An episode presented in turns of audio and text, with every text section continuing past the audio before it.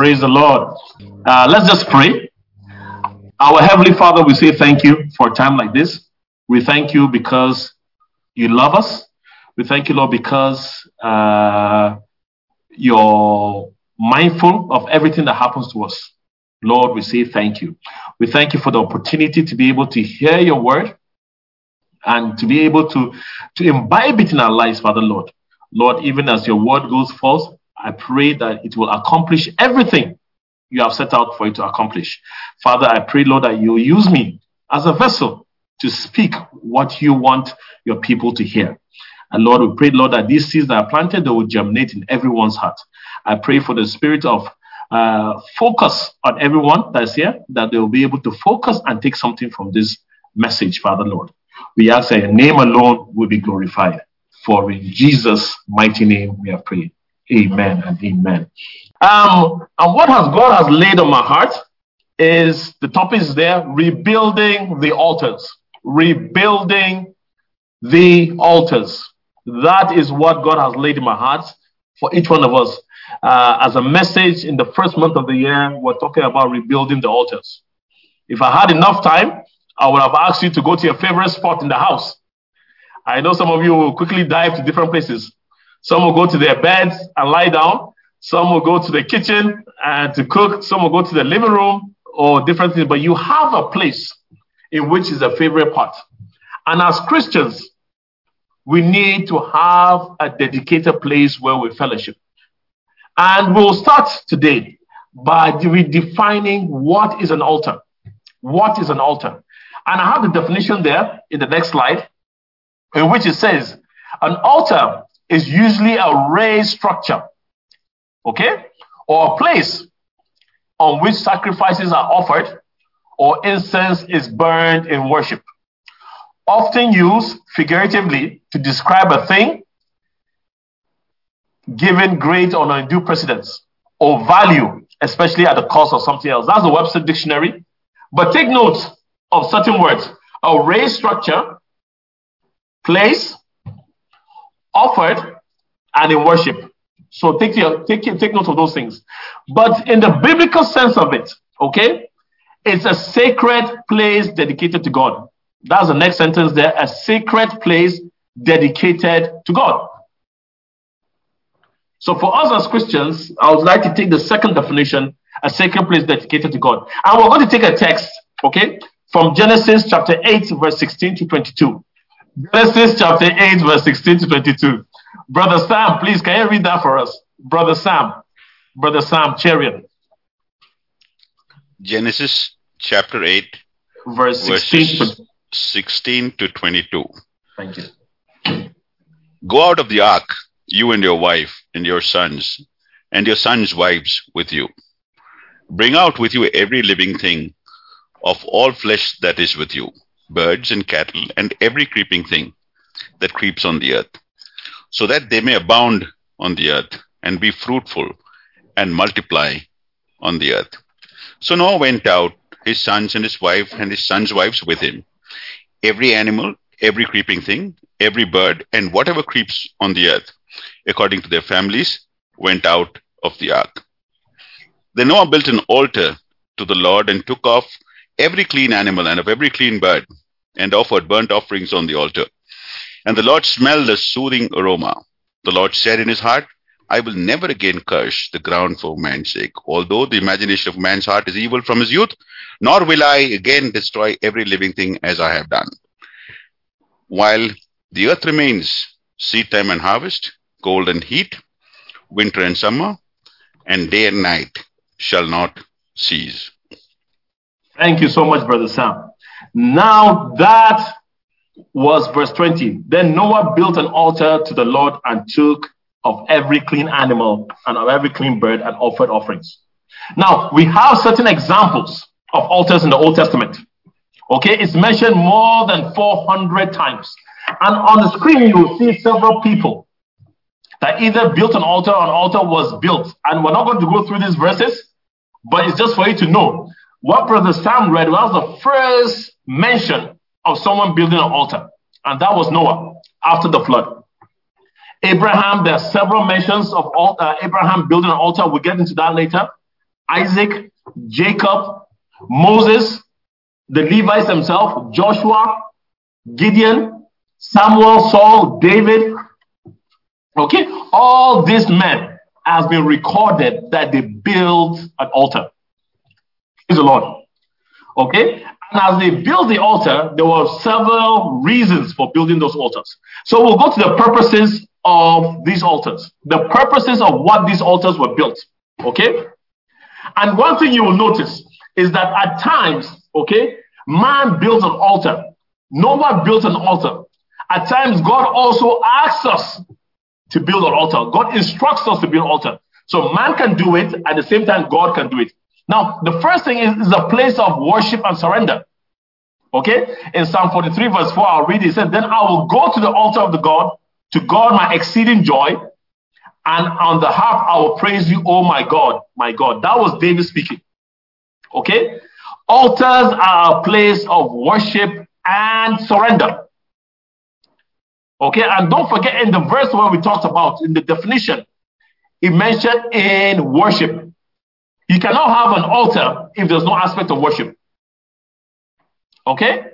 So let's understand that aspect also. That's number one, a place of worship and surrender. Number two is a place of sacrifice and covenants. A place of sacrifice and covenants. Okay? In Genesis 22, 9 to 10. Then they came to the place on which God had told him, and Abraham built an altar there and placed the wood in order. And he bound Isaac his son and laid him on the altar upon the wood. And Abraham stretched out his hand and took the knife to slay his son. Abraham took a precious offering, a precious sacrifice. Now, it's not only the Christian faith that celebrates this sacrificial giving, even the Muslims. That is why they have the Feast of the Lamb, isn't it? The Feast of uh, Sacrifice. Now, when you have an altar, there must be a sacrifice. And at times, there are covenants that are taking place. Okay? And we can see that even in Matthew 5 23 24. It says, Therefore, if you bring your gift to the altar and remember that your brother has something against you, leave your gift there before the altar and go your way. First be reconciled to your brother and then come back and offer a gift. That's the New Testament. You're coming to sacrifice something. Number three, okay, is a place of revela- revelation. A place of revelation. In Genesis 5 9 to 15, then God appeared to Jacob again when he came from Paddan Aram and blessed him.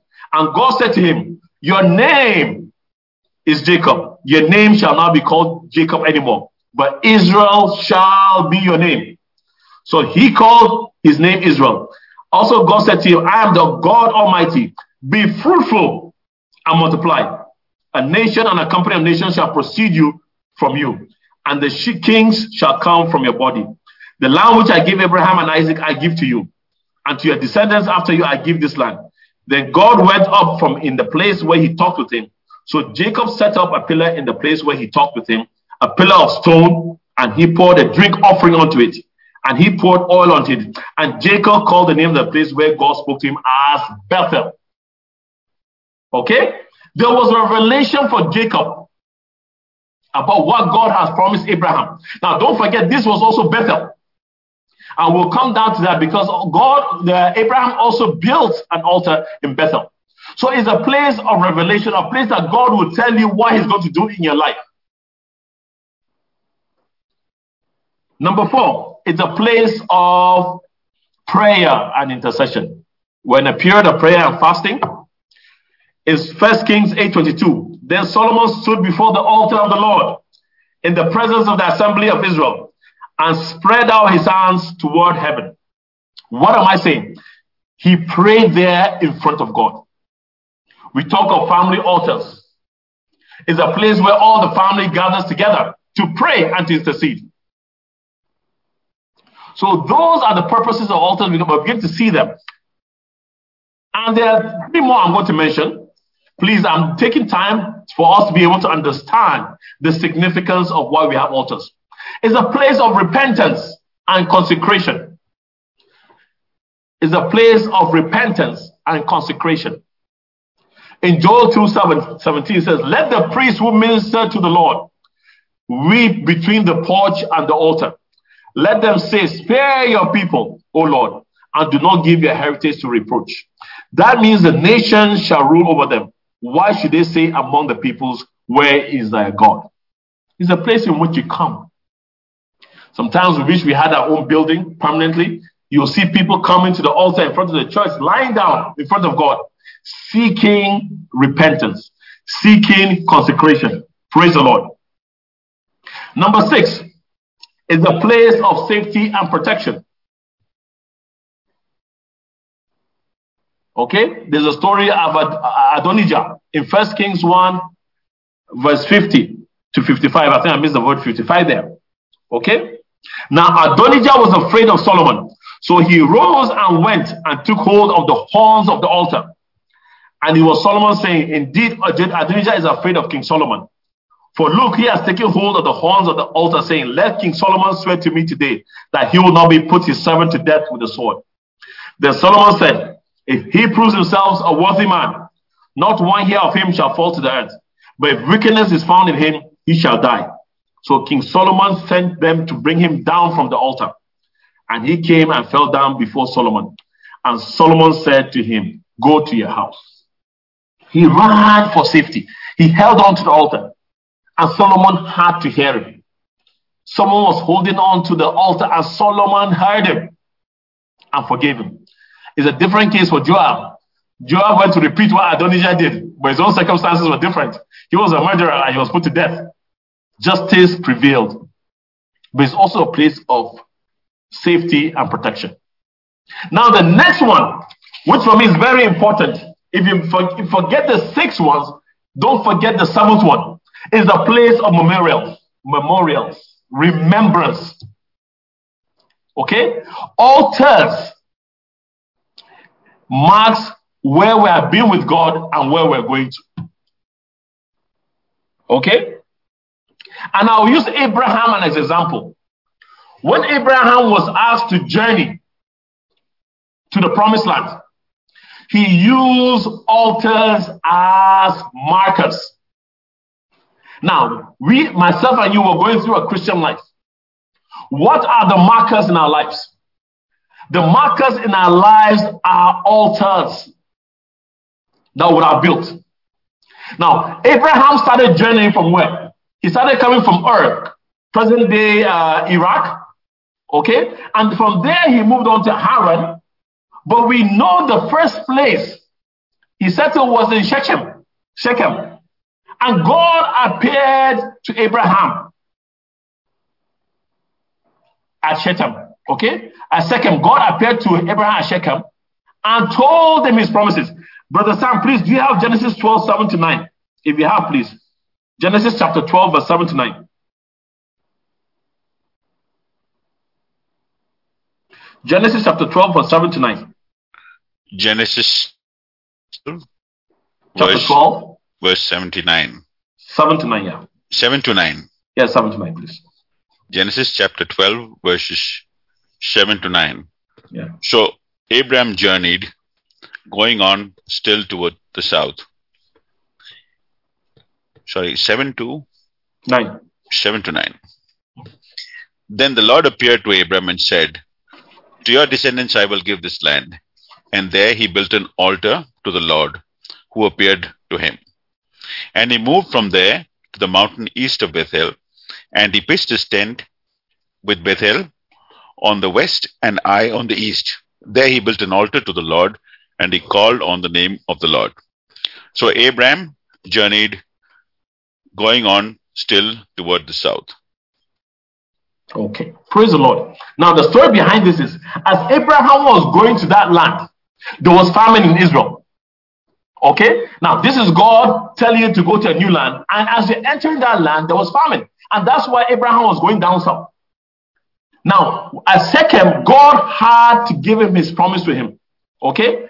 Then when he moved on to Bethel, it wasn't God that appeared in- to Abraham at that time. It's Abraham that stood his ground and said, Lord, I take over Bethel also. He built an altar in Bethel. It wasn't God that asked him to, but Abraham did that one at Bethel. But he continued journeying south until he went, to got to Egypt. Now, was God's purpose for Abraham to go to Egypt? No. Okay? It was not his purpose. But Abraham was trying to figure his journey as he was going. So, like me and you were trying to figure our journey as we go. I believe going to Egypt was outside the will of God for Abraham. It was also in Egypt. Someone wanted to steal his wife. The economic scenario was so difficult that even someone wanted to steal his wife unless God spoke to that person. But one thing with Abraham, when he discovered he was outside the will of God, where did Abraham go back to? He went back to his former marker in Bethel. He went back to Bethel from Egypt because he knew that that's where he met God. He knew that was the last point where he got it wrong. How many times have we gotten it wrong? Have we gone back to that marker, that memorial that we had before God and said, God, I'm back here. I'm from Bethel. God took Abraham to Hebron, and that's where Abraham settled. So, what am I saying here? I'm saying here, we shall use altars as memorials, as markers in our life. A lot of things happen in our life, a lot of difficulties come in our life. But do we remember how God dealt with us in those areas? Do we have an altar? Do we have a memorial? Do we have a marker of how God sorted us out? Brother Norbert now is going to India. And I think Pastor mentioned it. It's like a, it's a tedious task after 34 years going to a new land. It's almost like Abraham for him. But there are markers that God would have dealt with him for 34 years in Oman. That he will be able to root himself out in India and he'll be settled permanently. Have you succumbed to sickness? How did God deal with you there? What word did God, did God give you there? What agreement did you reach with God there? Are you having a child that's been difficult? What was the agreement between you and God when that child was given birth to? When that child was dedicated, what word did God release pertaining that child? You have to go back to that altar. You have to go back to that marker. Praise the Lord. So I've given seven points. It's a place of worship. It's a place of sacrifice and covenant. It's a place of revelation, a place of prayer intercession, a place of, of repentance and consecration, and lastly, a place of memorials. Okay? So those were the purposes of altars that we had. Now, altars in the New Testament, because you say now I've spoken about the Old Testament. Let's talk about the new dispensation in the New Testament. The altars were not mentioned so much in the New Testament. It was not significantly mentioned. They not hardly usually have to have all these solid altars with stones and rocks that were built in the New Testament. In our own new dispensation, if we are meeting in person, that pulpit will be known as the altar. Okay? That is what we'll call as the altar. It's a sacred place. It's usually in front of the church. That's why we end up being an altar. At times, sometimes I, uh, I, I wonder when there are not enough seats in church and we ask some people to come to the altar. You know, nobody wants to go there. nobody wants to be put in the, in, in the limelight. And some people say, oh no, this is only for leaders. But what are we trying to say? We're trying to say is a special sacred place. But having said that, okay, it's not meant to be a place in front. In the New Testament, the New Dispensation, the altar is a living being. Is the heart of an individual. Do you understand that? You and I are the altars of God. We are the living altars. And if you open with me to 1 Peter 2 4 to 5, and I'll read a verse to, to substantiate that. 1 Peter 2 4 to 5. It says, Coming to him as to a living stone, rejected indeed by men, but chosen by God and precious. You also, as living stones, are built up a spiritual house, a holy priesthood, to offer our spiritual sacrifices acceptable to God through Jesus Christ. you and I are living altars unto God. To offer up spiritual sacrifice acceptable to God through Jesus Christ. So you can see he has moved from physical stones to a living human being. And how we structure ourselves to worship God. So I want us, each one of us, to look ourselves, ourselves as an altar consecrated unto God. Now you ask me, what is the importance of the altar in the present day dispensation? Okay? And I'll tell you one thing. The greatest threat to the church is not religion, is not philosophies, is the absence of altars. Is the absence of altars. Undefiled altars to God. That's why ungodliness and sin is thriving. Because we as living human beings are not altar unto God. We have shrunk. You think it's the liberal left that is the problem? Or you think it's other religions are the problem? No, it's because there's an absence of altars among the Christian body. That's the greatest strength. That's the importance of altars today. Whenever the devil seems to be having a sway in the life, it's because there's an absence of altars. In Genesis 6 24 to 32, you find other gods trying to contend with God when there's no altar. In Judges 6 25, and I'll read it 6 verse 25. Now it came to pass the same night that the Lord said to him, Take your father's young bull, the second bull of seven years, and tear down the altar of Baal that your father has, and cut down the wooden image that is beside it, and build an altar to the Lord your God on top of this rock in the proper arrangement, and take the second bull and offer a burnt sacrifice with the wood of the image which you have cut down. In the absence, there's no vacuum. In the absence of proper Christian altars, something else will be substituted into that.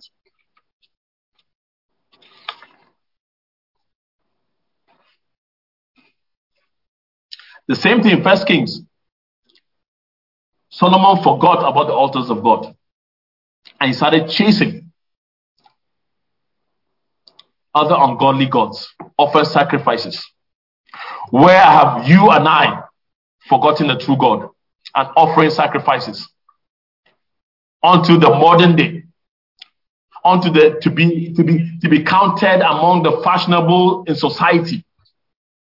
We have forgotten the proper altar unto God.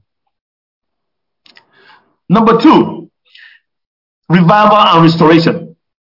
Okay? For revival and restoration to take place, we need to bring down the altars that have been raised up in those places. In 1 Kings 18:30, then Elijah said to all the people, Come near to me. So all the people came near to me, and he repaired the altar of the Lord that was broken down. We keep on praying for revival. We keep on praying for restoration. Those broken altars have to be rebuilt. In our homes, things are going downhill. The only way those things can come back to where they were is for us to rebuild those altars. Husband and wife, parents and children, friends, we have to bring, rebuild those altars that were broken down. The way God ordained it, we have to start from there. We have to start from that foundation. When Elijah wanted to do something, he repaired the altar of the Lord. And that's when God's presence came down. When we rebuild and repair the altars in our home, God's presence will come down. Three, divine encounter. In Joshua 8, verse 30 to 31. Now Joshua built an altar to the Lord God of Israel in Mount Ebal, as Moses, the servant of the Lord, had commanded the children of Israel. And it is written in the book of the law of Moses, an altar of who of whole stones, over which no man has wielded an iron tool. And they offered on it burnt offerings to the Lord and sacrificed peace offerings. So the importance of altars today. The church cannot go down. We need to stand up and build the rightful altars. For revival and restorations in our home, in our church, we need to rebuild the altar of Christ. And the bread of life, there is no laxity. Yes, COVID has brought us home to do online. But that means we cannot be relaxed. We're having service, it should be like we're in person.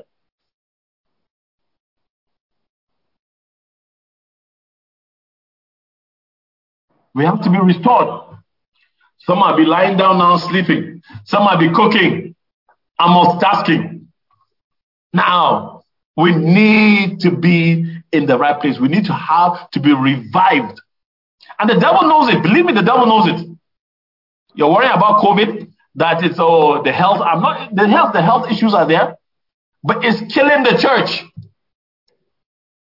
One thing I praise God about is when the bread of life, when the church was opened, we started we started maximizing all the numbers we were getting, we almost getting 170. What was permitted, we were getting that people were coming.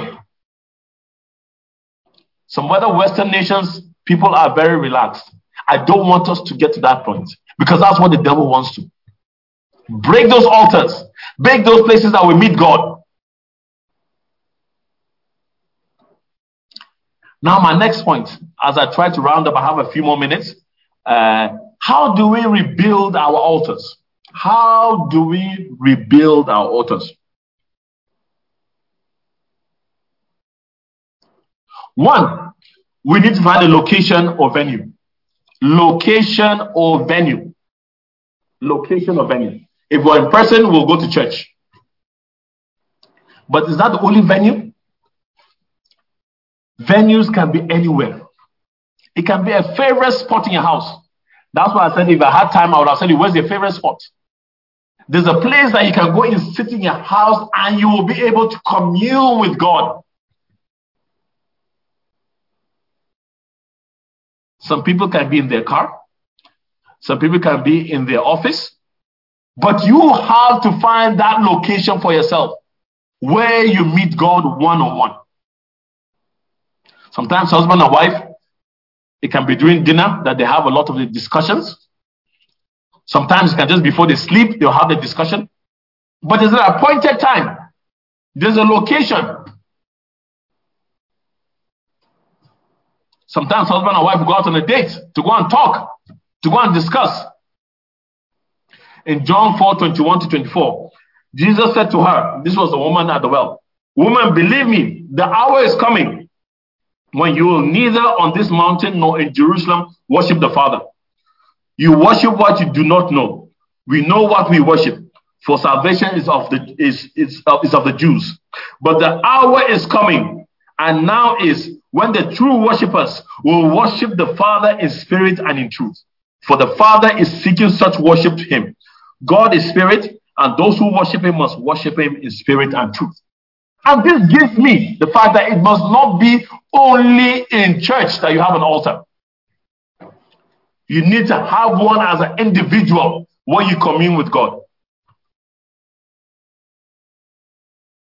I know some people who go to certain mountains and go and pray. I think I was, there's a time Pastor Abraham said here when he first came here, he used to walk up the hill behind his house, and that's why you have a lovely time praising and worshiping God. Where is the location? That's my question. That you meet God. Where is the location that you meet God? Number two is posture. Posture. When you go to give sacrifices, what posture do you do? At times, people say, Let's pray. Some people close their eyes, some people are keeping their eyes open. Some people stand up to pray. Some people kneel down like Elijah and put their heads between their knees.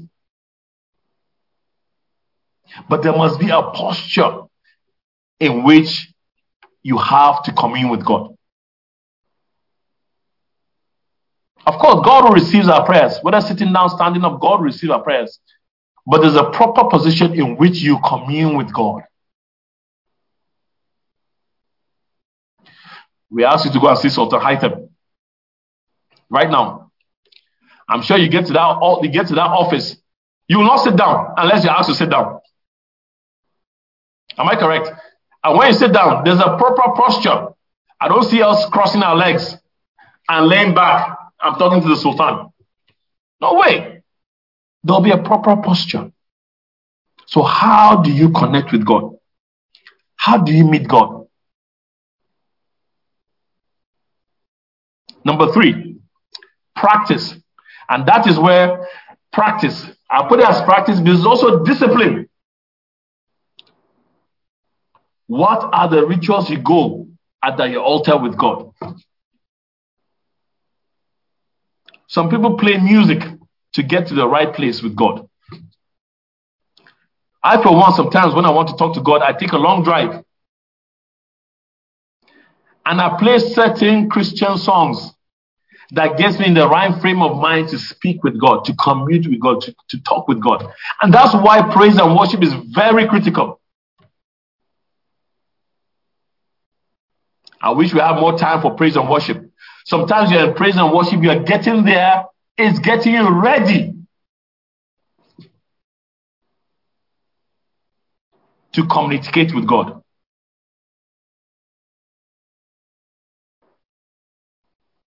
So, what is your practice? Do you wake up 5 o'clock to pray?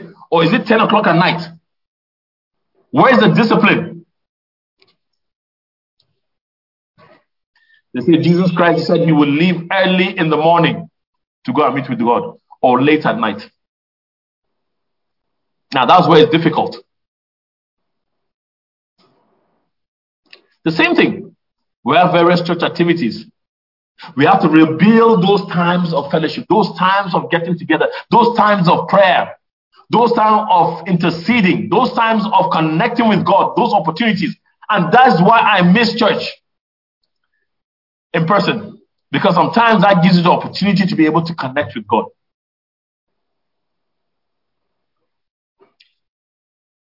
Number three, number four. I just noticing my time is just finishing. Number four, sacrificial offering. Don't forget. No sacrifice, no altar. Because why are you having an altar? If you're not offering something. So, number one, we need to give ourselves. In this new dispensation, we need to give ourselves. Verse Sam, please, do you have Romans 12 1? If you have Romans 12 1, quickly.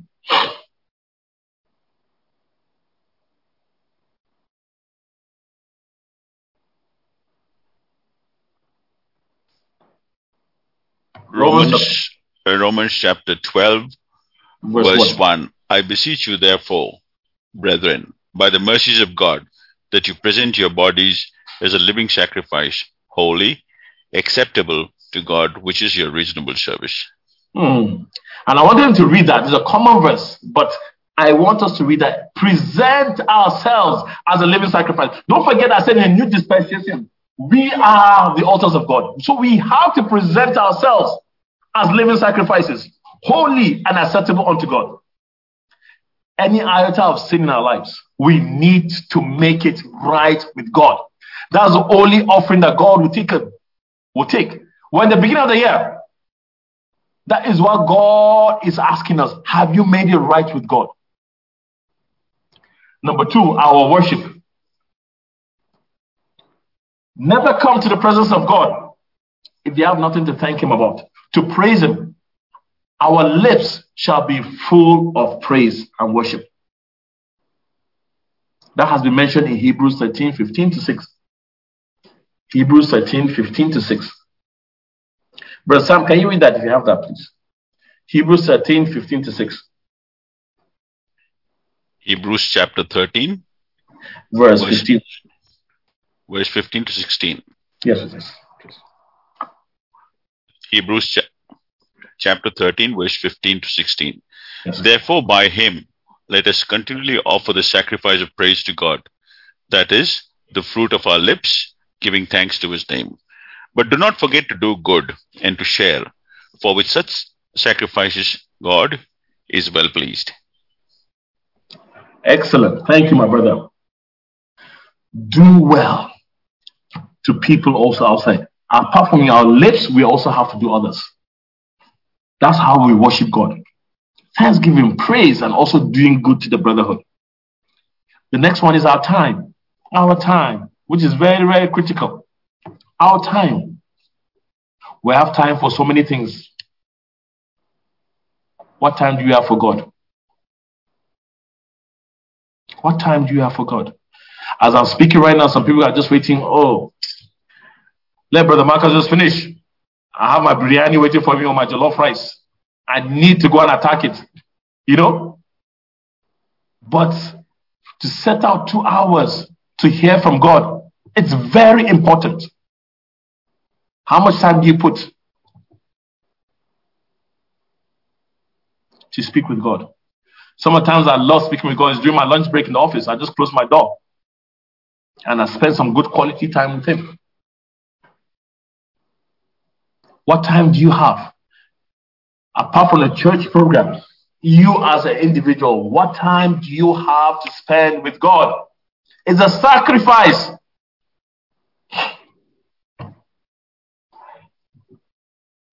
I have some people that you ask them to pray, they're always ready in season. Church activities, they will miss out for, without any good, tangible reason. But we need that time. Next one talent. What talents have you used to advance the kingdom of God? We have secular jobs. And the beauty about it, your secular job has a space in God's kingdom. God has given those talents to sustain yourself. But where have you used those talents in God's work? The youth are out there, NG4C, other people that are not involved in ministry or anything, what have you used your talents for in the household of God? God has bestowed us a lot of talents, but you should use them for God's work, for the kingdom of God. You have to. You have to. It's part of the sacrificial offering. Ourselves, worship, time, talents. And lastly, I'm not going to miss it. Your finances your finances. Some of you think I'll, I'll, I'll, I'll miss that one. But no, God has blessed you so you can bless his kingdom. It's sacrificial offering. What did God give Abraham? He gave him everything. But he asked him for the most important thing, which was Isaac. Sacrificial. And Abraham took Isaac to sacrifice him. God has given us a secular job. And that our finances has become an Isaac. But the difference is we're saying, God, no, I can't sacrifice Isaac. This is my job. I can't give it to you. I can't give my finances. I can't sow into his kingdom. COVID or no COVID, God demands our sacrificial offering, even the form of finances. He can do without it. Let me warn you, he can do without it but for your own good. Something presentable, holy, and acceptable to God. Isn't that what they said in, Hebrews?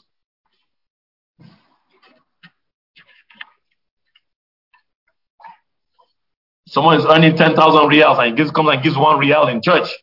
Is that the best you can do? No. You have to give what commensurate to what God has given you so that He will bless you.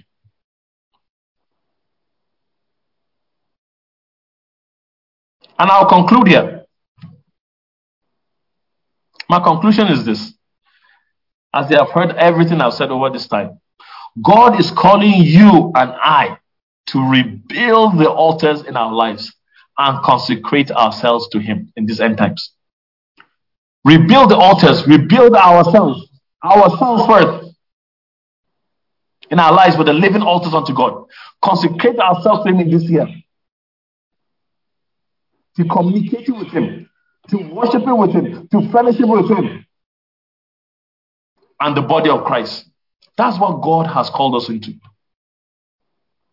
And if by chance you have backslid in your life, rededicate your life to Him and say, Lord, I want to be a presentable, holy sacrifice unto you. I want to build these foundations. I want to get it right. I have gone to Egypt, but I'm coming back to Bethel, where I've met you. And the Lord will bless us. Thank you, and God bless you. Over to you, Pastor.